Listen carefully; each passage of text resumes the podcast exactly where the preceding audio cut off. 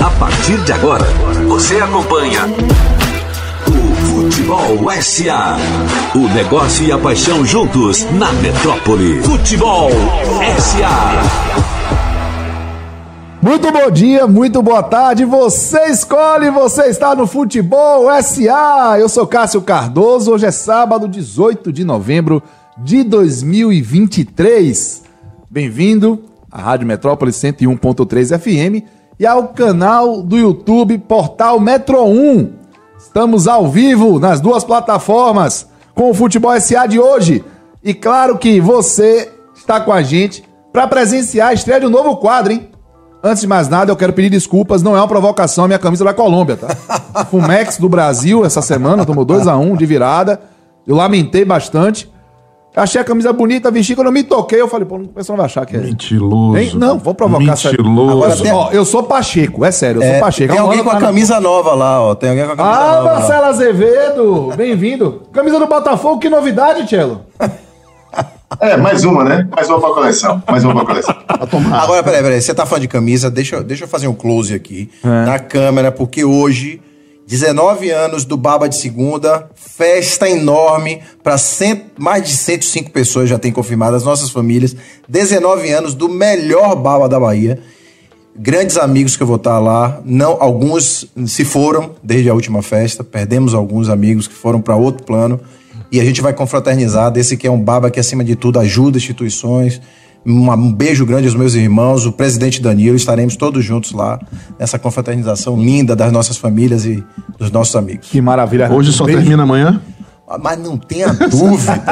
Beijo, BP2, um grande abraço pra todo mundo. Tom Asma, bom dia, meu irmão. Bom dia, querido. Bom dia. Bem-vindo, linda sua camisa do Brasil. Pois é. É. Pois é. Tá eu- vendo? é. Ainda bem, Nem- ainda bem que eu tenho você. Nem combinamos. De luto, É. é? Ainda bem Mas ele veio de luto, né? É o que, Tchelo? Ele tá de luto, tava perguntando se ele tá de É luto. isso. Ah, essa camisa é linda. Eu De- só deixa tenho uma coisa preservar. pra dizer. Peçam perdão a Adenor. É mesmo. Adenor. Desculpa, Tite. Atenor. Nunca, não, não, eu, eu- eu- eu sempre fui entusiasta do trabalho dele, não era dos mais críticos, não. Mas mesmo assim, gostava. teve um momento que eu me retei, eu quero pedir desculpa, viu? Você fazia era difícil, viu, irmão? Era fácil, não. Bom, mas falando sério aqui, minha gente, né? Inspirado na transição. Tem convidado tá? hoje, Cássio irmão, tem. Sabe por quê? Ó, presta atenção. Dica, fale. Ouçam, vejam, o Futebol SA estreia hoje um novo quadro, tá? Um quadro que vai abordar a vida dos atletas de alta performance após deixar os gramados. E a gente vai trazer né, a dinâmica de quem parou de jogar futebol, o que é que está vivendo hoje, como está vivendo, como é essa relação com o fim da carreira. E para começar, o pontapé inicial desse quadro, a gente escolheu a dedo um personagem que para nós é um exemplo, né? E quem sabe vira inspiração para muitos que estão hoje na atividade do futebol profissional de alta performance. Carlos Eduardo Casagrande, Preto Casagrande, o senhor jogador de futebol, campeão por Vitória, campeão por Bahia, campeão brasileiro pelo Santos, campeão por Fluminense, Fortaleza, o cara é uma máquina de conquistas e depois que parou a carreira, virou um empresário muito bem sucedido. Preto Casagrande, bem-vindo ao Futebol SA, bem-vindo ao Boleiros SA. Eu tô arrepiado Você- já com essas palavras. Ah, né? que é isso, hein, craque? Bem-vindo, meu irmão. Obrigado. Primeiramente, agradecer o convite, né? É, Parabenizá-los pela iniciativa. Nosso papo aqui já um pouquinho antes do programa, né? Me deixou bastante é, esperançoso de que eu possa, assim, né? No meu exemplo de vida, transformar talvez ou, ou ao menos movimentar a ideia dos jogadores que hoje é, estão ainda em atividade, ou os mesmos que os que pararam e que ainda têm esperança, porque a gente acaba a carreira muito cedo, né? Verdade. A vida está começando e a nossa carreira terminando. Então, quem consegue entender isso lá, na, lá atrás, acho que tem mais é, possibilidades na vida. Então, a gente está aqui para trocar essa ideia, bater esse papo. Eu tenho certeza que vai ser maravilhoso. Massa, vai Você ser já viu mesmo. como vai ser o programa, né? Pô, Já viu, né? eu não é que tinha dúvida, velho. Mas ele, o cara, ó, ele era como jogador, desde a Real da Mala já Desde que ele era né? jogador, o cara já falava bem. O cara já trazia a resenha, garantida. Foi lá no Bar Futebol Clube, meu irmão, sucesso absoluto. Rapaz, aí virou comunicador, papá. É. Ele hoje tem um canal de conteúdo, tá, gente? Canal do Black, siga aí no YouTube. Vá lá, porque todo dia tem conteúdo preto também no Instagram. Todo pós-jogo de Bahia, de Vitória, Seleção Brasileira. Ele tá lá também trazendo comentários. Comentário de quem esteve lá, de quem viveu. Feed black. Feed black, maravilhoso, aliás. Rapaz, eu sou publicitário, eu adoro um trocadilho. Sou, né? Sofro bastante no meu meio por causa disso. Quero dizer, você tá de parabéns. Né? Feed black Isso- é maravilhoso. Isso foi uma brincadeira do meu filho, né? Oi? Eu não sei nada inglês. Ele falou, pai, por que você não bota que é o feed black? Eu falei, pô, gostei dessa Não, ideia. vai, velho. Não, e agora ele tá querendo um dinheirinho. Eu falei, não entrou nada ainda, irmão. Calma. Ó, isso aí é tino comercial. É seu filho mesmo, é seu É filho. seu filho. Nossa, antes da gente bater essa bola direto aqui Diga, meu querido. com Preto Casagrande, do Boleiros SA, eu quero que você traga o nosso tradicionalíssimo número do dia de hoje. Pergunte. Tem a ver com o tema? O tema é foda, né? Cara-. Tem a ver com Preto Casagrande? Não, mas tá É. muito distante. Do... Tem a ver só o nome, mas tá muito distante. o Ó, negócio. ei, sem dica, meu irmão. Já, os caras facilitam demais pro número do dia aqui, velho. Impressionante. Só tem Madre Tereza aqui, meu irmão. Vai. Eu quero dizer ao nosso queridíssimo ouvinte, Ah. fã do futebol, do Futebol SA, Sim. Que eu vou dizer o número do dia. E que eu ia dizer uma outra coisa do número do dia, Ah. pra poder facilitar. Mas que alguém aqui nessa mesa diz, não faça isso não, cara. Não diz, não facilita. Deixa um Porque pouquinho Renatinho é assim, gosta de dificultar as coisas pra Eu sou eu, né? Beleza, tá bom. Então, o número do dia que obviamente tem a ver com o tema. Sim. Não tanto com o convidado, mas com o tema. 8.400. 8.400 é o número do dia, viu? Então, pra você que tá aí ligado, Anderson Santos, direto do Rio de Janeiro. Quero ver se você vai acertar, viu, cara? Bom dia, família!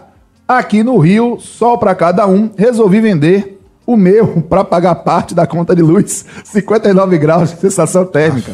Larguei de mão, tô indo pra Sibéria. Olha, isso é uma figura. Ian Kirkpatrick, direto de, De Manchester. Manchester. Vem cá, o City vai jogar daqui a pouco ou tá jogando agora com o Não, Liverpool? é data FIFA. Ah, é data FIFA, é isso? Você tá em paz, né, irmão? Porque vai ter Liverpool e Manchester City, né? Aí ele vai ficar estressado. Não sei se ele vai aparecer aqui, não. Rádio Botafogo na área, hein? Rádio Botafogo, um grande abraço pra vocês. Acreditando no título, Lima Fogo também. Tamara Rodrigues, salve, salve, meus queridos. Um abraço pra você. Beijo, querido. Antônio Também. Ribas, professor Antônio Ribas. Esse é professor. Tiago Dória, Floquinho, um abraço, meu irmão. Prazer revê-lo ontem. 8.400, número do dia. Meus amigos, agora é hora da transição de Gar Júnior. Isso, mas antes, é, na transição, vamos com o Renatinho, porque o Renatinho também tem a estreia hoje de uma coisa nova aqui no programa. Ah, é verdade. Nossa enquete É, do dia. enquete. Que Preto já vai responder. Que já pode ser justamente a largada do nosso programa aqui. Então vamos lá. Baseado justamente no último programa que a gente soltou lá uma enquete, foi um sucesso de, de votação. A gente Agora os vai astros são sem moral, né? Exatamente, sem moral nenhuma. Foi né? 97, não foi? 97%. A gente perguntou no programa passado se as pessoas confiavam na arbitragem brasileira. 97% respondeu não. Agora a gente vai aproveitar o tema desse programa aqui e vamos perguntar o seguinte: quais os maiores desafios de um jogador no pós-carreira? Então tem um item lá: fim da fama, perda financeira, nova carreira ou a saúde física e mental? Então, Preto, seja bem-vindo ao nosso Futebol SA. e já na largada, diga qual é o maior desafio no dia que você falou assim: disse, vou parar esse troço. Como é que ficou? Cara, eu acho que assim, você pode aí relacionar alguns desses fatores, né? Não, sem dúvida nenhuma não é um só. Mas eu acho que a, a perda do mental e da, da saúde mental, principalmente, do você acordar na segunda-feira que você diz: o que, que eu vou fazer hoje? já está liderando a enquete com 52% que você está falando. Olha, sem alinhar nada. É mesmo? Olha que coisa impressionante isso. O cara passa 15 anos da vida dele acordando para fazer atividade física.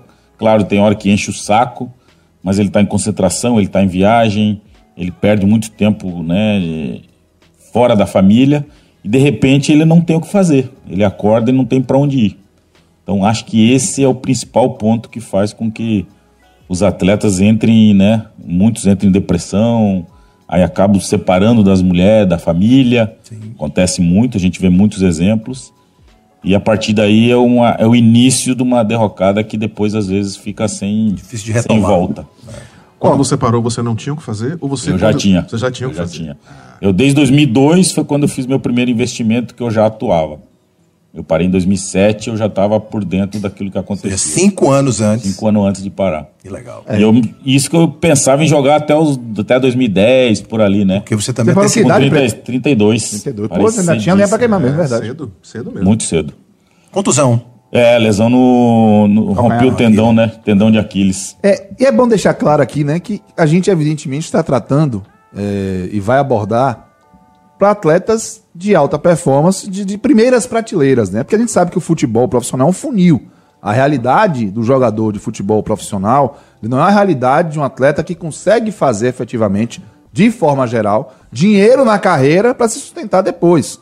Né? A gente está falando aqui de jogadores que chegam, passam por esse funil, vamos que de 5%, 3%, 4%, de jogadores que conseguem ter uma receita enquanto atletas de futebol profissional. Falando de né? atletas da Maiores. elite nacional, Isso, né? exatamente. Porque a realidade- A realidade não é essa. Não é tá? essa. Segundo o Ministério do Trabalho, em 2022 havia 11 mil atletas jogadores de futebol com carteira assinada no Brasil.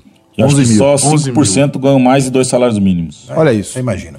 Então, se você ganhar mais de dois salários mínimos, não quer dizer, inclusive, que dá conforto, dá pra você fazer pé de meia, não, né? Se for fazer ali uma razoada de filho, Claro né? saúde, segurança, país, educação, que, no país que a gente vive, dois salários mínimos não é para você fazer pé de meia. Então a gente está, evidentemente, trazendo aqui esses jogadores, os que tiveram a oportunidade de serem jogadores de alta performance, que furaram essa bolha, passaram esse funil e que a partir daí né, vão trazer suas experiências, as positivas, né? E claro, se a gente puder trazer pessoas aqui também que, que possam é, é, trazer aprendizados na carreira, para a gente poder compartilhar e, quem sabe, contribuir, né? Para que os atletas de hoje, os atletas de amanhã e até os atletas de ontem possam tirar alguma coisa de positivo desse bate-papo. E esse cara que tá aqui é um exemplo, Preto Casagrande. Tchelo, quer falar com o Preto?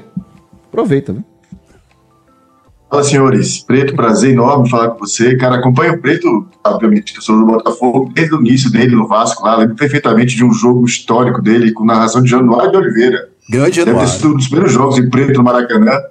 E ele fez dois ou três gols, cara. Ele arrebentou com o jogo no Vasco. E surgiu de uma maneira assim que chamou muita atenção de quem acompanhava o futebol carioca. Prazer, Preto, falar com você, cara. Prazer É, todo meu. queria sim, queria já fazer uma, fazer já uma pergunta, cara, de largada. Eu sou muito crítico, normalmente, aos clubes de futebol, cara, da maneira como eles tratam seu maior patrimônio, seu maior ativo, né, que são os atletas que eles formam. E eu queria já ouvir de preto, né, de saída, cara, como é que foi essa relação? Ele passou, ele passou por grandes clubes, né? Falei do Vasco, mas também para Vitória, Bahia, Santos, Fluminense. Nossa, tem um monte de- de clubes que o Preto jogou. Mas em quais clubes ele percebeu um cuidado da, da, da estrutura do clube na formação do atleta para poder orientá-lo desde o início, mas principalmente já na fase final, do que fazer após o fim da carreira? Porque de uma maneira muito clara, né? Isso é uma, é uma estratégia de recolocação do cara, né? De o que chama no mercado empresarial de outplacement, né? Outplacement. O que, que você vai fazer depois daqui, né? Eu queria te ouvir, Pedro, como é que foi isso? Se é que você percebeu, acompanhou isso ao longo algum dos clubes que você teve contato na vida profissional. É, primeiro, obrigado pelas palavras, Marcelo. É um prazer também conversar com você, com todos os ouvintes, enfim. É, o clube que talvez eu tenha passado menos tempo foi o que eu mais evoluí como pessoa, que foi o Atlético Paranaense.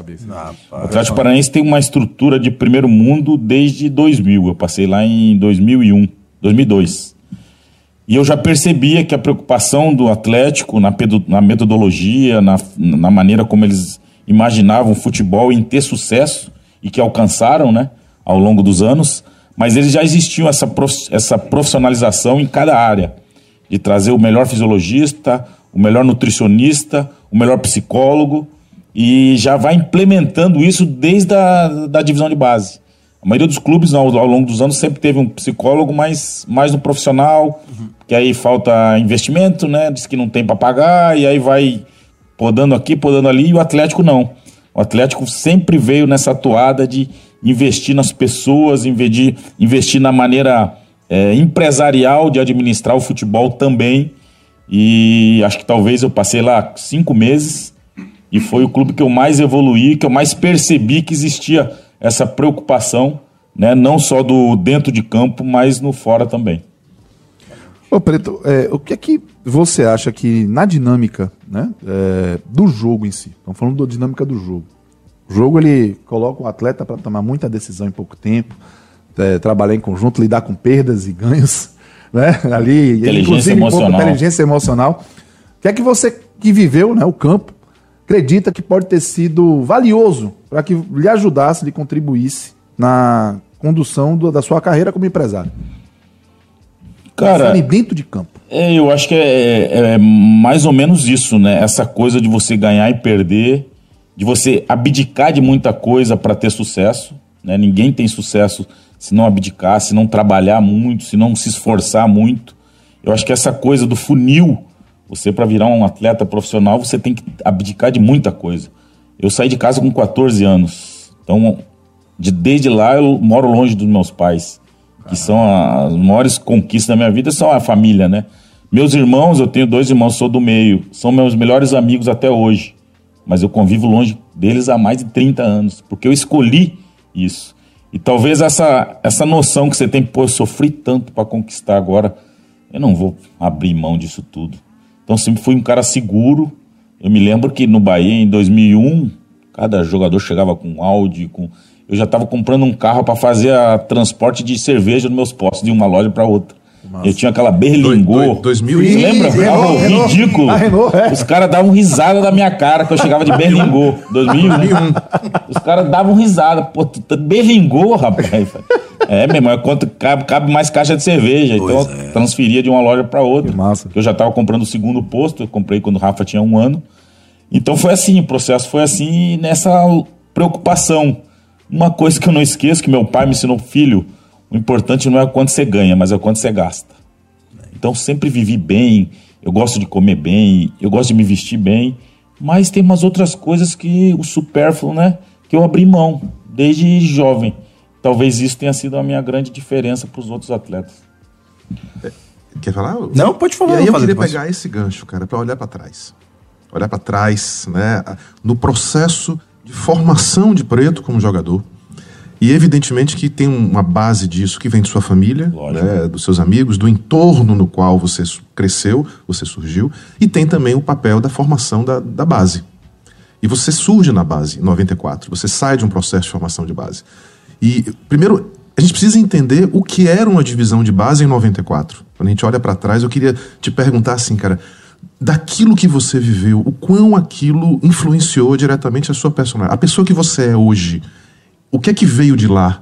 Né? E se naquele momento, na formação do atleta, física, tática, técnica, se, a- se essa discussão pós-carreira, investimento, gestão financeira, se isso era uma coisa que fazia parte da sua formação como atleta. Deixa eu fazer só um gancho, Tom, porque isso é importante, e foi o que o Preto estava falando, porque uma pessoa que sai de perto da família aos 14 anos de idade, uma parte da formação dela como cidadão e como pessoa está comprometida, porque quando a família está mais perto ali, você tem um aconchego, você tem um conselho, você tem um dia a dia, Sim. e o jogador sai muito cedo. Muito cedo, tem, tem gente que sai com 14, tem gente que sai com 12, cada vez mais cedo. Como é que foi esse processo que justamente casa com essa Mas também essa pessoa, ela também já é diferente, né? Uma Pronto. pessoa que aos Ele já 14 teve anos já tem a sólidas lá ambição atrás. É. e a vontade de abrir mão desse, sacri né? desses sacrifícios Claro. em prol de um plano, de um desejo, já é uma pessoa diferente. Com certeza. Então, Então, assim, cara, eu acho que o que eu posso te dizer? Eu acho que o- o- eu fiquei cinco anos e meio na divisão de base do Vasco, morando embaixo da arquibancada, é, com 70, 60, 70 meninos aproximadamente. Chegavam os caras de teste, saía. Tinha dois chuveiros e dois vasos. São- 60. São Januário? São Januário. Então, assim, eu tenho muita memória triste. Aliás, eu tenho muito apagado da memória os cinco anos e meio que eu vivi lá. Então, eu, sinceramente, não acredito que eu tenha aprendido absolutamente nada nesse processo. Só o sobreviver. Sobreviver Foi extinto, praticamente. para tentar realizar um sonho que eu realize, que eu tomei a decisão com 14 anos e que é, a minha família fez toda a diferença. Isso não tenho a menor dúvida. Minha mãe nunca me perguntou, filho, como foi o jogo, como foi o treino. Filho, como é que tá teu boletim? Dá para você me mandar as tuas notas da escola? Então isso foi a meus irmãos todos preocupados. Preto, você vai mandar dinheiro? Pô, mas então vamos investir aqui no hotel, vamos comprar parte dos meus tios, que era do meu pai e dos irmãos deles. Então sempre essa preocupação e essa essa linha de pensar em investir, pensar em sobreviver ali para dar uma vida melhor para minha família. Mas é, confesso que dentro do, do processo ali de, de, de moradia, do dia a dia, era a sobrevivência. Então eu sofri muito porque meu irmão trabalhava num banco e ele mandava ticket de refeição para mim. Isso era um afronto para os outros meninos. Então eu apanhava por isso, já apanhei. Porque meu pai às vezes mandava Nescau para mim, que a gente tomava leite com açúcar só. E aquele fato do meu pai conseguir mandar um Nescau para mim pelo correio, pô, Preto, você é rico, você tá fazendo o que aqui no meio da gente? Olha que coisa. Então eu sofri isso. E acredito que 90% dos meninos que estão lá é por sobrevivência também. porque tem muita gente dependendo deles, e isso atrapalha demais, porque eles carregam esse peso, Peso. desde os 14 anos. Mas na minha época, posso falar da minha época, a gente não, não tinha orientação zero. Zero, né, Zero, zero, absolutamente nada. Você ali é uma mercadoria que eles querem que você seja lá na frente rentável para o clube. Mais nada. Como isso é, é- é esclarecedor, né? Muito que a forte, gente né? tá Muito muito, forte, forte. Porque forte. o que a gente está percebendo aqui, Preto, corrija, se eu tiver entendido errado, é que no ambiente do futebol, seu primeiro contato com o futebol, é, você não tinha nada que lhe é, direcionasse a um plano de empreendedorismo, de educação, de alguma coisa que fugisse àquele aspecto, desculpe a expressão, de animal de circo. Né? Que você está ali sendo alimentado, tratado para participar de um espetáculo, dar dinheiro para o dono do circo e depois voltar ali para o seu. Né? E, e reparem, é, você está falando aqui, a sua estrutura familiar, inclusive, é tanto questão financeira quanto questão de presença, cobrando a questão da educação, da instrução, foi fundamental para que Fez toda você a diferença. É quem fez a sobrevivesse diferença, a isso é, com seu Total. esclarecimento para seguir a carreira. Só que a gente sabe que a realidade É totalmente. do futebol brasileiro é de atletas que chegam lá e não tem essa estrutura familiar nem no aspecto financeiro e nem no aspecto do acolhimento, da instrução, da orientação. Pelo contrário, são pessoas que depositam toda a esperança de mudar de vida nas costas dele. Então, assim, dá para dizer que o futebol brasileiro é um moedor de sonhos também, né? Sem dúvida. Agora, as coisas mudaram muito, né? É, eu, eu costumo dar um, bons exemplos também. Hoje, por exemplo, você vê o Palmeiras. Palmeiras, a divisão de base é coordenada pelo João Paulo, que é meu amigo e irmão. Pô, a estrutura que os caras têm hoje de psicólogo, de preparação, dos próprios profissionais das categorias, são dois treinadores, tem auxiliares. Os caras, os caras têm um- uma vida hoje totalmente diferente daquilo que eu vivi. Mas o que eu vivi realmente é. é pra você ter uma ideia, eu lembro com muita tristeza dos cinco anos e meio, que era, porra, a minha juventude, né, cara? Comecei a me sentir. Viver homem foi lá no Vasco, velho.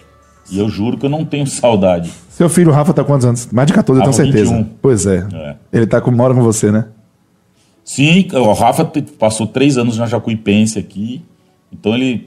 Foi muito bom isso. Porque ele. Eu digo, eu digo porque você deve ter feito esse exercício, né? Você saiu de casa com 14, cara. Você saiu de casa sete anos mais novo do que o seu filho. Rafa. Não, ontem minha filha, minha filha tá fazendo intercâmbio nos Estados Unidos. E ela me ligou, pai, eu decidi que eu quero morar aqui. Com 16 anos, minha filha tem 16 anos. Eu falei, meu Deus do céu, que facada nas costas. E meu pai fala até hoje chorando. É, toda vez que ele fala, ele chora. Porque meu pai que ele me levou para fazer teste no Vasco. E aí ele me largou em São Januário e foi andando pro ponto de ônibus que ele ia embora de noite para Cascavel. Ele disse que chorou o caminho inteiro, falando: Meu Deus do céu, e se Que meu que filho não voltar mais, velho? E eu nunca mais voltei. Ele fala: Como é que eu, o que que eu fiz? Claro que hoje, pô, a gente tem uma relação maravilhosa. Ele vem muito me visitar, ele já tá com quase 80 anos. Mas ele fala: Preto, se eu soubesse que eu ia te largar em São Januário aquele dia, você nunca mais ia voltar. Agora imagine isso que eu tive êxito na minha vida, né? Graças a Deus a gente. Imagine aqueles que vão, passam 5, 6 anos e de repente. E quem não teve, conseguem. né? Imagine quem não teve. Que é a maioria, né? Que é a maioria, Que que é a é a maioria. maioria. Imagine. Tchelo, Cara, é impressionante o depoimento, né? E reforçando que a gente está falando de um jogador que tem um nível de esclarecimento né, diferenciado, de um grande clube, dos maiores clubes do Brasil, né? Uma das principais capitais do país, né? do Rio de Janeiro. Então, assim, olha, imagine quando você reproduz isso para um ambiente, um país inteiro, onde, obviamente, essa realidade deve ser muito mais dura, muito mais cruel, né? Do que a que Preto já, já conseguiu representar tão bem, assim? O, a formação, e, e me preocupa muito, Cacito, quando você está falando aqui de, de como é que os clubes é, conseguem, de alguma maneira, organizar as ideias dos atletas para eles pensarem na carreira deles, do que vai ser a carreira deles. Mas, assim, eu diria que os clubes nem se preocupam, não conseguem nem atingir, cara, uma camada muito menor que essa, que é de formação do cidadão, né? Porque muitas vezes, acho que agora no finalzinho o Preto chegou a falar sobre isso, esse cara pode nem conseguir ser jogador, né? A maioria, talvez a maioria nem consiga ser profissional, né? Então, de que maneira que os clubes devem participar disso de, de, de uma maneira muito mais intensa? Eu acho que essa é uma cobrança que deve ser feita por sindicato de atletas, por ex-jogadores, por imprensa, entendeu? De maneira que esses atletas, cara, saem da, da base dos clubes, né? Porque o que você vê realmente é, é, é uma máquina de moer sonhos, né? E, é- e uma quantidade enorme de jogadores, nem de jogadores, cara, de seres humanos que vão para esses clubes, estão entregues muito jovens, e, e eles não conseguem, de fato, é, ser devolvidos para suas famílias, cara, formados como homens, como cidadãos. Né? É impressionante. É, eu lembro que uma vez, Preto, o Cruzeiro, né? Acho que o Paulo Isidoro, inclusive, estava lá na época. Se não estou enganando, o filho do Paulo Isidoro ele estudava lá. Ele tinha uma escola mesmo dentro da divisão de base.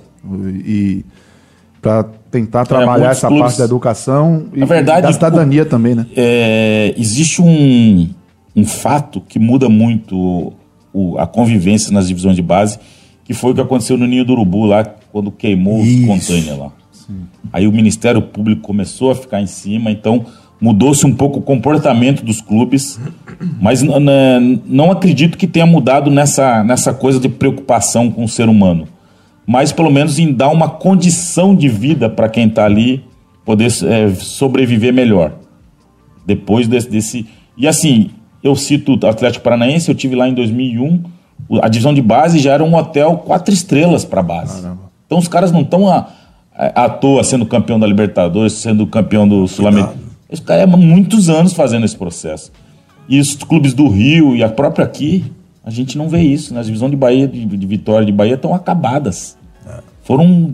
Você não vê um jogador. Primeiro que você não vê. Daí você imagina, né? Pô, é porque o trabalho não está sendo bem feito. Então existe esse, agora essa mudança do Ministério Público, mas ainda eu acho que falta muito para os caras prepararem é, o ser humano, né? E não só pensar no ganhar, vender lá para Europa daqui a pouco. Fazer dinheiro. Deixa eu mandar um abraço aqui pro YouTube? Bruno Fossar. Exatamente. Grande corintiano, Bruno Fossar. Brunão. Um abraço pra você, ó. Sexta-feira que vem, Alivi, tira o pé que você é gol do Grêmio, arranjou três pontos Por lá. favor. Né? Então vamos lá, vamos, ó. Gentileza gera gentileza, tá bom? Conto com você. Um abraço pro Marcos Mascarenhas, excelente programa. Obrigado, meu irmão. Jobson Gaspar, abraço pra você. Tiago Dória, Renatinho disse que Cássio fez a. Tirei a barba, viu, pai? Abraço. Estão pedindo minha identidade no cinema. Chefique Curi, excelente tema. Chefique direto dos Estados Unidos. É, ganhar dinheiro no futebol é pra minoria. É, e nos dois aspectos, né? Exatamente. Nos dois aspectos, é verdade, chefe. Grande Expedito Magrinho, daqui a pouquinho no Barradão, Grande irmão, adiante do seu lado, viu? Pô, essa é É, gente boa demais. é, grande demais. Expedito Magrini, vamos lá acompanhar a entrega da taça. Parabéns pro Vitória, campeão Isso. brasileiro Parabéns da Série pro B. Vitória, campeão brasileiro e Tá processo. B. lindo ver a festa da torcida do Vitória, a Parabéns cidade mesmo, toda. é isso aí. toda, vestida de vermelho e preto, torcida comemorando, resenhando, botando pra fora o grito de campeão. Tem até pulpare no estacionamento do Barradão hoje, É tá? verdade. É sério, velho. Piscina regando. O piscina. cara levou uma piscina, velho. Aquela regan, né? Piscina E regan. pagou um carro-pipa pra encher a piscina no estacionamento do Barradão. Sensacional. Ah, é, é- isso é, É que churrasco. isso Maravilhoso, isso é maravilhoso. Isso é maravilhoso. Minha alegria é que eu vou virar baiano essa semana. respira. É, velho, você fale sobre isso, cidadão, né, velho? Já estão todos convidados.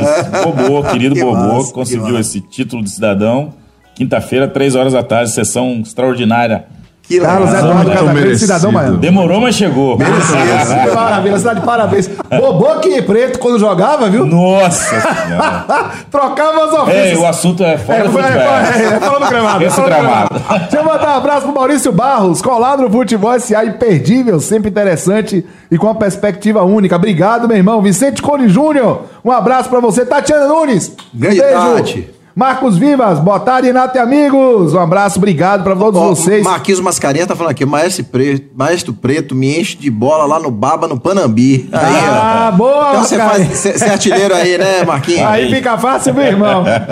Fernando Marquezine, melhor programa esportivo da atualidade. Obrigado, Gabinha, Valeu, evangelista. meu irmão. Diego Araújo, Fábio Ribas. Olha que delícia. A galera participando com a gente. Tom Asma. Deixa eu... Ah, vai beleza. lá, vai lá. Perdão, eu ia fazer uma, uma- uma pergunta rapidinho aqui, Tom, sobre finanças, né? Porque esse, pra mim, é um calcanhar de Aquiles aí pesado do jogador de futebol. Primeiro que, é, antigamente nem se fala, não tinha assessoria praticamente de ninguém, inclusive dos agentes. Me parece que alguns agentes hoje já conseguem, e aí eu queria até pegar um pouco da percepção de preto disso, o que era antes, o que era depois. Só trazendo os dados aqui, tem uma reportagem da Sports Illustrated de 2009 que mostrava que 78% dos jogadores da NFL declaravam falência É. quando terminava. Acho que são cinco anos. É, pois é. Depois de cinco anos. Imagina. Foi um dado que o Ronaldo Fenômeno até deu. Foi? É Foi. isso. Então, ó, e aí uma outra reportagem aqui em 2011 pela alemã, eh, a revista alemã Sport Bild, é, que diz o seguinte: 30% dos jogadores de atividade nos campeonatos europeus estão perto da ruína financeira. e 50% se encontram quebrados ao encerrar a carreira. Em 2011, né, foi ali, foi mais de 10 anos. Isso. Então eu queria entender isso, Preto. Assim, é, você, você teve uma formação muito forte da base da sua família de- de- e isso te deu a educação. Você pode até não ter a educação financeira daquela, daquele envelopinho formal que você recebeu de um gestor financeiro, mas você teve premissas básicas familiares. Valores, né? Valores, Valores, básicos. Como é que é isso? Como é que foi isso lá atrás? Como é que é isso hoje que você está sempre informado, está conversando com o jogador, com o ex-jogador? É, onde é que é o erro grave que faz um cara ganhar tanto dinheiro em algum momento e se perder ao longo e aí não conseguir fazer essa transição de carreira e, e passar dificuldade? Cara, é assim, como a gente falou, é, 90, 95% dos atletas, eles não têm, infelizmente, não têm essa formação dentro de casa, de educação. Né? Nem de cultura e nem de educação financeira. O futebol, ao longo dos anos, e eu vivi numa época em que eu ficava três meses de salário atrasado. Nossa senhora. Então, como é que o futebol vai me trazer algum, algum aprendizado ou benefício com relação à parte financeira? Nenhum. Se eu trabalho três meses para receber um e o, e o presidente queria me cobrar ainda e jogar na minha cara E, muita e coisa. vai buscar, às vezes, lá na Justiça Trabalhista. Exatamente. Grande Eles parte fazem questão. Então, assim. E até hoje é assim, né, cara? Os clubes. hoje o, tem isso, né? o Bahia teve que ser vendido porque estava quebrado. O Vitória não vai suportar e vai ter que virar SAF. Por quê? Porque os dirigentes não sabem administrar futebol, que é um baita de um negócio. Então, dentro do futebol, a gente não vai aprender nunca. Porque os caras que dão exemplo.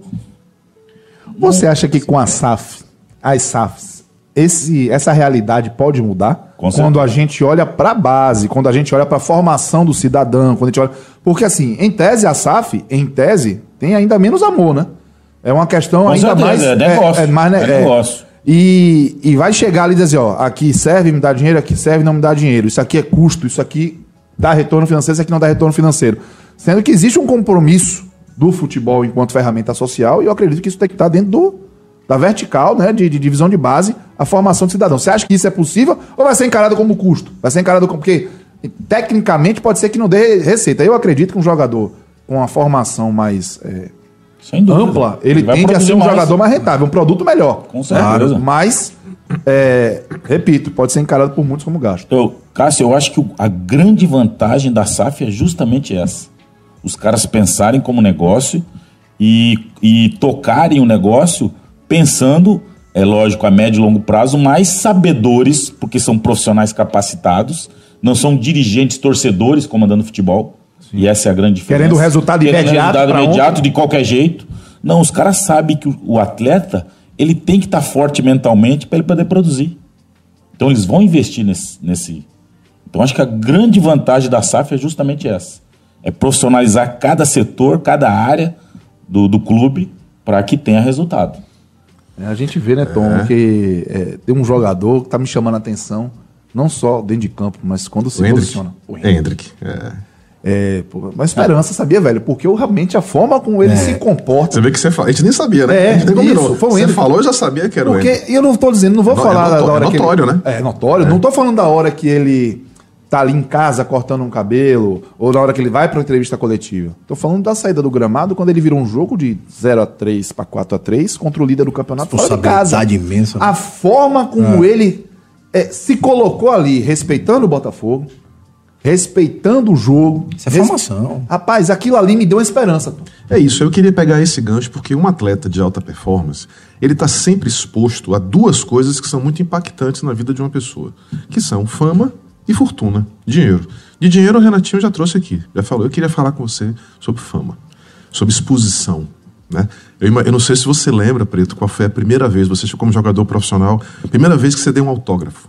Isso você lembra desse dia, desse momento? Não lembro especificamente, mas tem um fato aqui que eu vou contar. Que Eu vai ser queria legal. entender o impacto disso É. na sua vida. Quando você percebeu o, o que você era uma pessoa pública, o nível de exposição que a sua vida tinha e o quão você estava ou não estava preparado para É. isso e o quão isso influ- influenciou e impactou sua vida. Perfeito.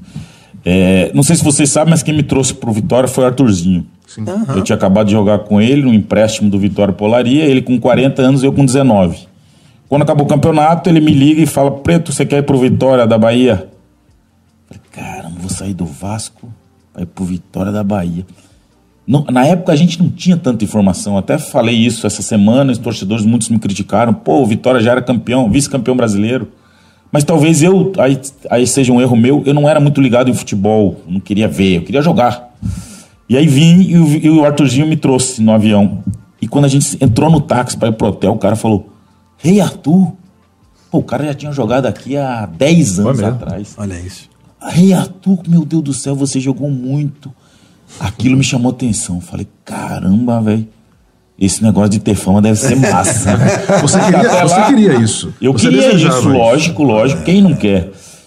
Primeira semana, o único que eu conhecia na- no elenco do Vitória, que era amigo do meu pai lá do Paraná, era o Adoilson. Adoilson, grande jogador. Aí treinamos e tal, eu falei, ô Adoilson, meu pai mandou um abraço. Quem é teu pai? Tipo, ah, tá, tá. Quer carona, moleque? Pode te deixar no hotel, bora. A gente pega a paralela, que na época não tinha um edifício, era só mato. E os carros, os carros passando e falando, Adoilson, buzinando, reconhecendo Adoilson. Então essas duas cenas são bem claras, marcantes na minha Você cabeça. tinha que idade? E eu- Você lembra? Eu tinha acabado de chegar do Vasco, eu tinha 20. Eu já tinha estreado no Maracanã, que o Thiago lembrou, fazendo três gols. Mas foi uma, uma fama muito repentina ali, tava começando. Aí logo em seguida eu tive uma hepatite B, que quase eu tive que parar de jogar, e vim pro Vitória. Então não- ninguém me reconhecia ainda. E eu vi, vi aquilo e falei, caramba, eu quero isso aí, eu acho que é massa. e aí um ano depois o Arthurzinho vem para ser treinador, nós somos campeões do Nordeste, campeão baiano, e, e eu já começo. Apanhamos a- muito, precisa lembrar não, viu? Mas você estava preparado para isso, cara? Isso, isso mudou Cara, a sua lógico, vida? porque assim, tudo que, o- a, a gente quer isso, na verdade. A gente gosta disso. Faz parte do pacote, Faz né? parte velho? do pacote. O ideal, né? Do e depois a gente falta. A gente reclama, porque, claro, eu nunca cheguei a esse ponto de não conseguir mandar na rua. Que muita gente, um Ronaldo, por exemplo, viveu isso. Mas eu, pô, ia pra um shopping, a galera me pedia um autógrafo, é massa demais. Você poder tirar um abraço. Pô, grava um vídeo pro meu pai. Não, mas você ainda hoje, você... Não, ainda a galera hoje. para você. Ainda tô. é, Então, e aí eu lembro do Arthurzinho. Cara, então acho que eu fiz um trabalho bem feito. As pessoas ainda me reconhecem há 10 anos depois.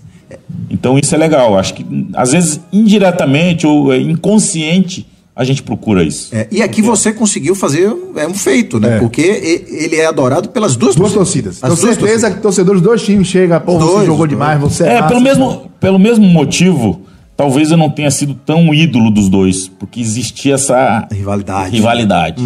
Iam falar, você virou a É porque a casaco, sua o outro você falou, você veio de lá. identidade- A sua identidade é ampla. É isso. É claro. Ela não é uma identidade vinculada a uma bandeira só, não. Ele é, por exemplo, se a gente for falar do Wesley, jogou um absurdo em 97 no Vitória, um absurdo.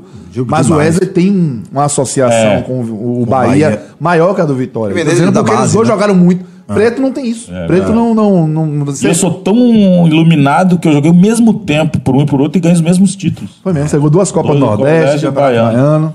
Tá impressionante. Mas é porque preto faz parte desse 1% dos jogadores, talvez menos até do que Acho isso, que é né? menos até. Menos do que isso, que tiveram contato muito grande, né, com a fama e com, com o dinheiro, com a fortuna, e que conseguiram conviver com isso na, na vida de um jeito equilibrado, graças em grande parte à sua formação familiar, aos valores que construíram você como Perfeito. pessoa, como indivíduo, Exatamente. que é uma das grandes, que talvez seja um dos grandes problemas do processo de formação dos jogadores. Porque eles não estão submetidos a esse mesmo ambiente e os clubes nos quais eles estão não dão a eles condição. nem um suporte eh, psicológico, nem um suporte financeiro né, de, de formação como de pessoa, conhecimento de de conhecimento. tudo. né? e cria um ambiente hostil a essas pessoas.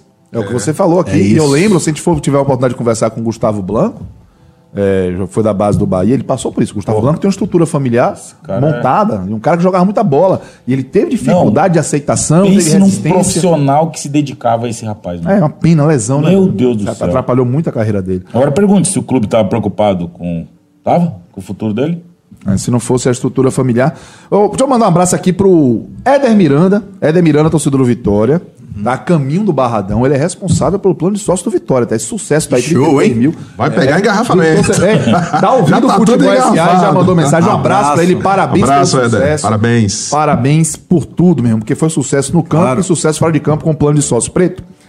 É, fala pra gente o que é que você tem hoje de diversificação de, de negócio mesmo, né? Porque a gente tá aqui falando, cara de sucesso, cara de sucesso, sucesso. Com o quê? Porque a gente olha assim, é, isso não é demérito de nada, né? Às vezes o jogador para no futebol, continua no futebol. né? Normal, o Isso, normal. conviveu, criou laços, Claro. é, é, tecnologia, né? Ele convivendo ali com, com as atividades, com grandes Vai ser profissionais. comentarista, vai ser Isso. técnico, né? Vai ser auxiliar. é. Mas a gente percebe que Preto hoje, ele assim, chegou a ser um treinador no Bahia, né, profissional, em 2017, tentou a carreira dentro do futebol, mas é, o que a gente percebe é que você se destaca e tem muito conforto quando você está ali no, no campo dos negócios mesmo. Né? Tem postos de gasolina, você já abriu um canal de conteúdo também. Fala um pouquinho pra gente. Então, Cássio, assim, como eu te falei, desde os primeiros dinheiros que eu ganhei no Vasco, meu primeiro salário, eu me lembro que foi 3 mil reais como profissional. Eu já separava 1.500 para mandar para minha família. E eu sou tão iluminado também, eu costumo falar isso, que meus irmãos sempre, ao invés de se preocupar em gastar, eles se preocupavam em investir. então, meu pai tinha um hotel com cinco irmãos e com minha avó, que era viva ainda. E o primeiro dinheiro que, que eu investi foi na compra da parte dos irmãos. Aonde era esse hotel? Em Cascavel. Em Cascavel. É, Hotel Plaza, que já tem há mais de 40 anos, são 83 Joga o apartamentos. Instagram aí, né? É, fazer a propaganda. Claro. Quem for a Foz do Iguaçu é do ladinho, passa em Cascavel, vê o Tchê, que é meu pai, que é uma lenda, e depois vai pra Foz. Que massa. E aí foi meus, meu- meus primeiros passos. E aí, Renato, vai, em- vai em função daquilo que você falou, o que, que me inspirou? Eu sempre tive. Primeiro foi meu pai, obviamente, um cara formidável, reto. Só que o meu pai chegou um momento da vida dele que ele não teve ambição.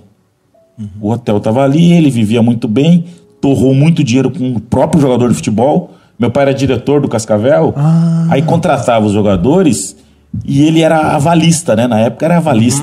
Sim, o clube não conseguia pagar, ele Aí tinha que eu- botar a ia- grana Ia pra ele. na. Então, assim, se não entra esse dinheiro do futebol, pra mim, certamente nós estaríamos quebrados. Eu falo isso e ele admite isso. Meu pai gastou muito errado. Então, ali tinha um exemplo positivo de cara, um caráter íntegro, sincero, transparente. Só que, que nos negócios sucumbiu. E iria quebrar rapidamente, se não fosse, graças a Deus, o meu dinheiro. Comecei a investir. E quando eu vim para Salvador, eu conheci o Marinaldo. Grande Marinaldo, Que é um- empresário conhecido de postos de E combustível. foi um exemplo também de um cara, Exemplo de filho de pescador, veio do interior do, da Lagoas, de repente começou a investir num negócio e que eu vi que pô, aquilo ali pode ser um negócio bom para mim. E aí São os postos de gasolina. são os postos de gasolina. Foi quando eu comecei a investir nos postos de gasolina. Você vê a importância das referências, né, cara? Total, As referências total, na, na total. sua formação como Com pessoa, certeza. na família, né, no negócio. é- E isso é, Com quem de você se cerca? isso é interessante até falar pros atletas. Quem você anda, velho? Quem é a tua referência? É isso, velho. Você me lembrou, a gente bateu um papo no Bar Futebol Clube uma vez, eu não lembro se isso foi pro ar ou se foi fora do ar. Que você disse que na época que você era jogador, você não queria para as festinhas de jogador.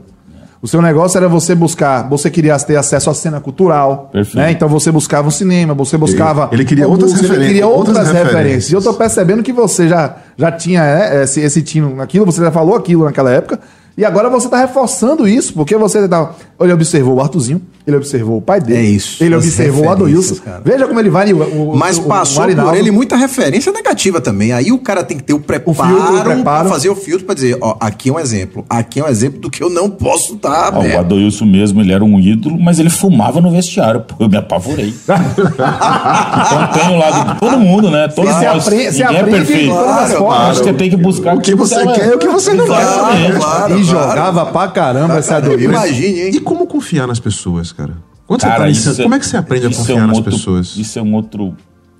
Esse é um outro problema que hoje, por exemplo, eu só tenho sociedade com meu filho.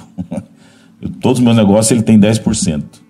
E até lá no Paraná também a gente fez uma divisão dos dois que depois nós compramos outro hotel e os meus irmãos têm um hotel e eu sou sócio no outro com meu filho. Porque a gente passa com é muita gente querendo te enganar, velho. E pô, você é uma pessoa pública, então você chega numa festinha, todo mundo te cerca, todo mundo te Simpático, carinhoso, mas amoroso. ninguém quer te ajudar, velho. São muito poucos. Então, até agora vai ter a, a premiação. Aí o cara falou, Preto, você precisa levar 10 amigos pra sentar. Eu falei, cara, é muita gente, hein? 10 amigos. Então, É isso? E eu sei que eu tenho esse defeito pra confiar nas pessoas. Por exemplo, o Renatinho esse baba com muita gente. Como eu gostaria de participar. Mas esse meu receio, medo de confiar nas pessoas, elas estão se aproximando de mim por quê? Né? O que, que eles querem? Pô, você já vai pro Baba de Segunda que eu vou te levar um dia, você vai ver o que maior é que- prazer, é um maior prazer. Eu preciso disso, cara. Claro, claro. Ah, então aí, pronto, vai pro jogo. Legal. Preto, vamos lá, vamos lá. Deixa eu fazer uma pergunta que é uma curiosidade que eu tenho, cara. Assim, o jogador de futebol, Preto, tem noção, cara, do tamanho da indústria que ele está envolvido, cara? Do quanto o papel dele enquanto marca, né? Enquanto é, o seu nome, sua imagem podem significar para ele, inclusive para o desenvolvimento da sua carreira. Estava falando agora de Hendrick, cara. Trazer um número para vocês. Hendrick já tem mais seguidores, cara, nas redes sociais que o Palmeiras, tá? Você imagina o que, que é isso? Imagina. Então, o jogador tem consciência disso, Pedro? Eu sei que você já largou o futebol, mas nos contatos que você tem ainda hoje, como jogadores, os jogadores que estão na ativa, ele compreende, cara, o, o tamanho que tem essa indústria do qual ele faz parte, do qual ele certamente é o principal ativo. Cara, não tem, na verdade não tem. A verdade é que não tem. É claro que hoje, né, diferente da minha época, hoje você tem um staff montado que era para te dar essa condição. né? Você tem empresário, você tem assessor de imprensa, você tem psicólogo, você tem. Hoje em dia, o, jogador que está na primeira prateleira, ele tem essa condição de montar uma equipe para conduzir a carreira dele. Então ele teria que ter essa, esse preparo para saber o quanto ele significa para a sociedade. Mas como a maioria não tem essa formação lá de trás, e eu acho que isso fica, às vezes, o próprio atleta ele tem dificuldade de aceitar uma, uma dica, um conselho de alguém, que administra a carreira. Você teve bons agentes? Nunca tive agente. Sempre foi você? Sempre você? É sério. cara. E, e falo que foi um dos erros da minha carreira. Se eu tivesse agente, talvez eu tava jogando até hoje. Jogando não sei, né? Mas ganhando. eles dão jeito, cara. Eles arrumam o time, eles têm esquema com o dirigente. É, um mal necessário. É, né? Todo mundo que para preto, arruma empresário. Pode arrumar. Mas tem bons agentes e Claro agentes ruins tem. também. Né? Muitos mais ruins. É mas isso que eu tem queria bons. saber. é. Mas tem Se bons. você tivesse que lembrar, assim, ou lembrar não, mas, pô, que frase você gostaria de ter ouvido de um dirigente, ou de uma assessoria dessa, ou de alguém, ou um conselho, quando você jogava, e que Cara, faltou. Renatinho, Venha, Tchelo.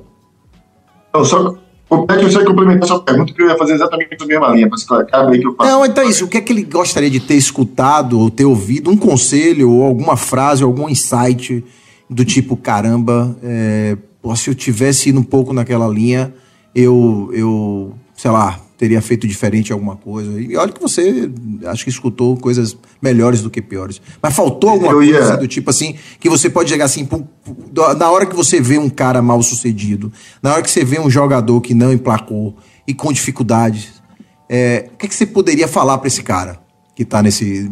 En- ou enquanto ele jogava, ou enquanto muitos que estão aí jogando?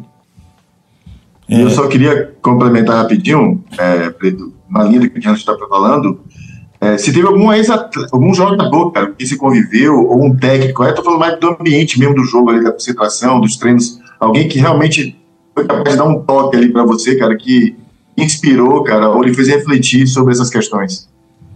É, Não, assim, Renato, a gente ouve muito também. Do mesmo jeito que a gente ouve coisa ruim, a gente ouve muita coisa boa. O que vale é o que vai fazer a diferença é o que você filtra. Aquilo que você absorve. Você percebe, né? Então tiveram vários, vários e vários. E uns, inclusive, que dá, falavam uma coisa e faziam outra. Então, pô, você passa durante 15 anos, 10 anos numa carreira, sempre ouvindo coisas boas e ruins. E sempre vai ter. Sempre vai ter exemplos bons e ruins, alguém que quer teu bem e quer teu mal. E, infelizmente, muito mais querendo teu mal ou tirar algum proveito de você e poucos querendo o teu bem. E aí é aquilo em quem confiar né? Em quem confiar. Então, eu, graças a Deus, como te falo, tive minha família.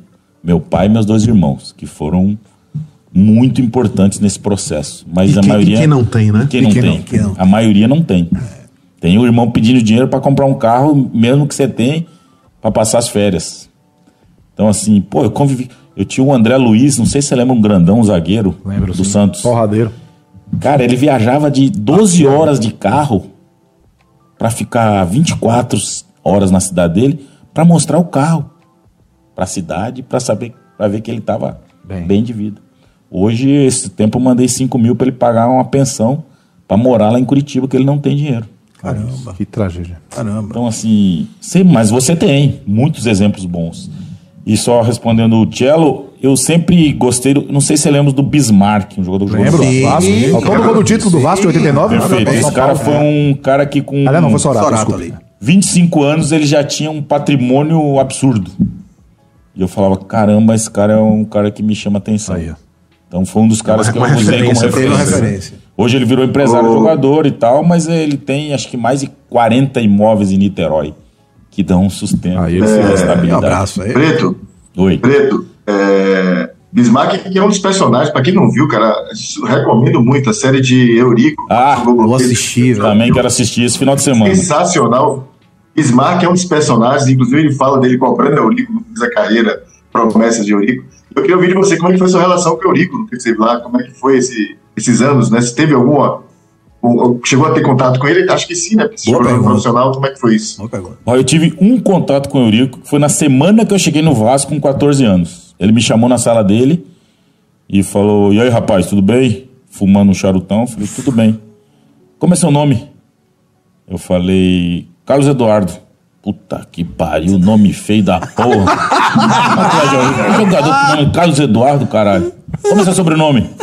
Eu falei: Casa Grande, nome de cheirador de pó. Meu Deus! Falou assim mesmo, nunca mais esqueço. Você tem algum apelido? Que recepção. Eu falei preto lá em Cascavel, o pessoal me chama de preto. Deixa essa porra de preto mesmo. Mentira. Foi o único contato que eu tive com o Eurico. Meu Deus. Por cinco anos e meio que passei no Então Vasco. foi o Eurico que deu seu nome. Foi. É. Não, eu já vim com preto, né? Preto. Ele que definiu, Definiu. Ia que ser. ia ser preto. Olha, foi isso. Engraçado que hoje o que quer é o contrário, né? Hoje a, a ideia para vender como produto é você tirar o, o apelido. É na nossa- na minha época não tinha o nome composto. É, É, exatamente. Era raro, é, o nome composto era. E era- aí eu levei o preto até chegar no Santos. Quando cheguei no Santos tinha um outro preto que era zagueiro. Isso, eu lembro dele. E aí só Preto acrescentaram o Casagrande foi a minha felicidade. porque Eu amo meu sobrenome. Eu levo o nome do meu pai, né, velho? Isso aí não. Tanto que pra gente a gente chama de preto. A gente chama É, de Casagrande. A Isso nossa aí época foi era preto. preto. era Vitória preto, e Bahia é preto. Exatamente. Casagrande Pegando veio o gancho de Eurico, no mundo pós-SAF, a gente tem visto um movimento de ex-jogadores quererem assumir a presidência, concorrer à presidência dos clubes associativos. A gente viu agora Pedrinho, Pedrinho. que acabou de assumir o Vasco. Aqui na Bahia, esse movimento com Emerson, né, como candidato a presidente da associação. Preto, pensa nisso? Não. Não? Isso é uma coisa que lhe interessa? Dinamite, né? Foi, foi presidente do Vasco. E se lhe interessasse, você queria ser presidente de qual clube? Mas isso é pergunta. Ah, aí tem que ser do Fluminense por causa do Rafa. O Rafa é Fluminense, né? alucinado Eu pelo vi que Fluminense. vocês comemoraram Ele pra é caramba agora. né? alucinado pelo Fluminense. Ele, bom, o Felipe Melo bloqueou ele do Instagram. que Ele foi reclamar que o Felipe Melo é uma jogada. bloqueou ele só pra você ter uma ideia do que é o Rafael com o Fluminense. Maravilhoso. Então, hoje, ter um se- carrinho no Instagram. então, se tivesse que escolher hoje, talvez o Fluminense. Mas Mas, não não, te interessa, não, não me é um- passa pela minha cabeça. Não? Inclusive, é até um debate que eu acho que eu gostaria de ouvir vocês. Porque hoje você, o Bahia são 10% do clube. Isso. O que, que o Bahia tem de clube hoje? Não, o Bahia tem, tá tudo dentro do Bahia, né? Veja, Os signos, e- e- esse é um negócio que a gente tem que a falar. representatividade, né? a identidade, associa- é. Não tem que falar associação. Quem tá ali é o Esporte Clube Bahia de 1931, É. que tem os signos, os símbolos, as cores, o hino, os 10% de uma, uma associação. com Departamento de futebol. Tem tudo ali. A nossa história tá ali. O que tá construído é uma nova empresa. Nossa história tá falando assim- de torcedores do Bahia, né? Só que assim, por exemplo, o Emerson me ligou, né, pra apoiar ele. Só que ele falou, Preto, eu não posso nem garantir que eu vou te dar ingresso pros ex-atletas, porque eu preciso da SAF. Sim. É porque o negócio futebol. Porque o futebol negócio tá do lá. futebol Então, são- o Bahia hoje, gente, antes você tinha sede de praia, você tinha um time de basquete, você tinha um time de futsal. O Bahia hoje não tem nada. Essa é a ideia de resgatar isso. Pois é, mas com 4 milhões por ano? Mas aí, Ah, desafio é você crescer Gerar organicamente, receita a partir inclusive com sócio. E esse é que é o se desafio. você Por quiser entrar na administração para gerar receita, Olha você aí, gerar tá dinheiro. vendo? Eu tô achando que você vai pintar pra ser candidato aí em algum Um momento. empreendedor assim, ele ia fazer a se empolgar. aí. Começou a se empolgar, a fazer- da ideia. Pô, pô, Eleição daqui a três é, anos, pô, Preto? Eu Ah. tenho um posto, eu consigo fazer. É. O segmento dele é dificílimo, a gente sabe. Só para Só para ajudar, só pra ajudar nesse debate, ajudar nesse debate rápido sobre o que é o papel do- da associação, lá aqui no, no nosso, no, meu Botafogo, né? A gente já voltou esse ano com basquete para a NBB, é um projeto independente, já, já com recursos exclusivos que foram captados para o basquete do Botafogo. O Remo do Botafogo, que é uma tradição centenária, então assim, o Bahia vai ter que achar os caminhos para fazer a associação ainda viver. Mas é como o. Ratinho falou, cara, ela é a guardiã, né, cara, da, da- dos símbolos, dos signos, e ninguém melhor para proteger isso do que a associação. Então, é, é, esse, esse, inclusive, está um programa. Esse, a gente pode até lhe convidar aqui para participar do debate do programa sobre a relevância Da das asso- associações dentro do processo de SAF Né? E o, O que novo pode ser papel feito, delas, o né? papel novo É, que pode. Porque assim, ao mesmo tempo que você não tem autonomia com o futebol, você está desobrigado do futebol também, né? É então isso. você pode pegar. E como nós estamos falando em ex-atleta de futebol, a gente imagina que a especialidade do Pedrinho e do Emerson seja cuidar do futebol, que é o que ele viveu a vida inteira. Só que ele não vai poder voltar. Exatamente. Ele não vai mais estar nisso. É um bom, bom Mas, ele, é- sempre- mas, ele é tem, complexo. mas ele tem uma cadeira no conselho de administração. E aí ele pode posicionar uma série de coisas, inclusive com ritos de governança, que amanhã depois pode dar ruim pro investidor. O, o tempo tá voando. Então, antes de você trazer a resposta da sua enquete, antes de você trazer a resposta do, do dia, seu Tom Asma e seu Renatinho Guedeville invertido, eu quero tenho duas perguntas rápidas para você responder rápido. Tá. Qual foi a sua melhor decisão e qual foi a sua pior decisão para você chegar onde chegou? Top. Melhor decisão. Isso é uma pergunta rápida.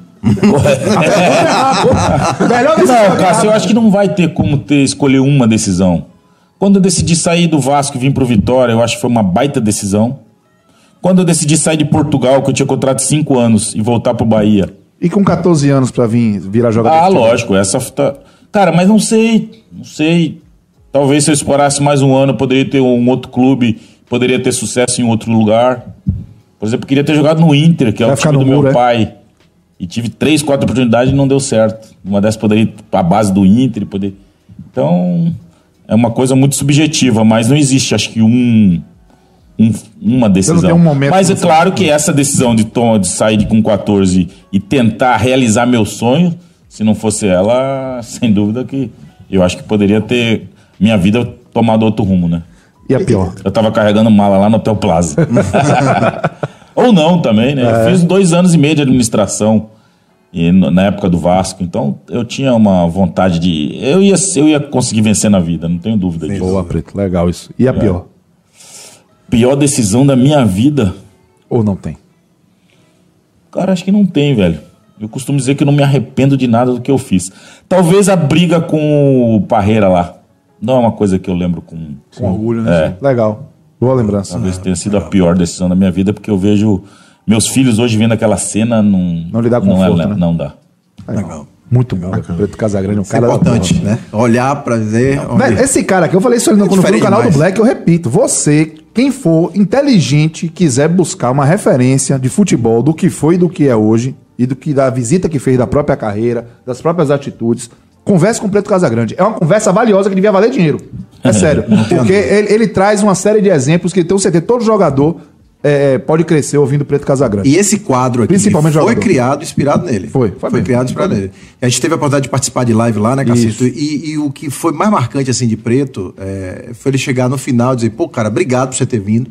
Aprendi bastante. Então, assim, e- quando ele fala assim, quem somos nós para ensinar? É, alguém?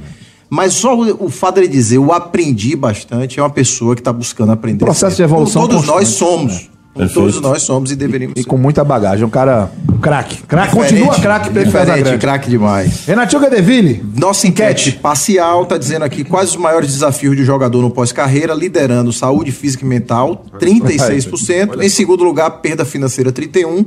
Nova carreira, 29%. E o último, fim da fama, com 4%. Olha só. Pouco relevante. Muito bem. E Então, oito- Asma, número do dia. Um total de Diego Araújo Asma. Flávio de Deus tentou acertar o número do dia, 8.400. É o número de ex-atletas atuando em outras profissões. acabou, é? Errou, hein? Já acabou, é? Acabou, velho. É a gente mole. com isso também. Rápido velho. demais. É isso, cara. É desesperador. é desesperador. Bem-vindo! Junte-se a nós. Ainda bem que lá em casa tem a Mistel e vai tocando. e vai- Ele tá acostumado. né? É, exatamente. Lá na casa linda. né? número do dia. 8.400 reais é o salário médio de um jogador de futebol em 2022, segundo o Ministério do Trabalho, com dados de 11 mil atletas com carteira assinada. Evidentemente que essa média é distorcida por valores muito altos, tanto que, segundo a CBF, em 2021, 55% dos jogadores recebiam até um salário mínimo. É, o chefe Cury acertou, o Rádio Botafogo tentou acertar, mas errou. Pois é, o número do dia é um pouquinho mais complicado, mas o Diego Araújo estava lá para cravar. Parabéns, Diego. Valeu. Preto Preto Casagrande. Obrigado, meu irmão. Show. Obrigado mesmo por ter vindo. Parabéns. Você inspirou a gente no quadro Boleiros SA. A gente vai seguir em frente com esse quadro e espero que possa contribuir com muita gente que está aí militando vai. no futebol. Sucesso na sua carreira empresarial, na sua carreira com canal de conteúdo. Portas abertas do Futebol SA para você, meu irmão. Sempre. E até a próxima. Cara, eu tenho que declarar uma coisa que vocês também inspiram, porque você reunir pessoas que você gosta pra fazer o que você gosta né, num sábado, que é uma. Que você É tá, isso aí.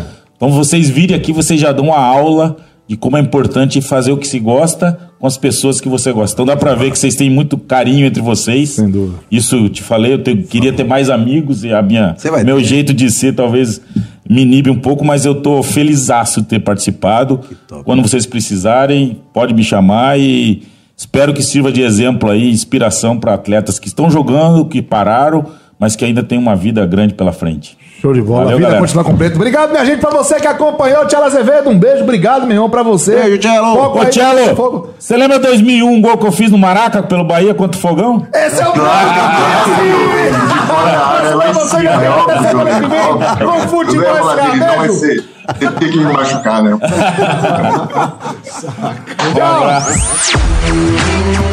Você ouviu Futebol SA na Metrópole. Todo sábado ao meio-dia na rádio e no youtube.com barra portal Metro 1. Futebol SA.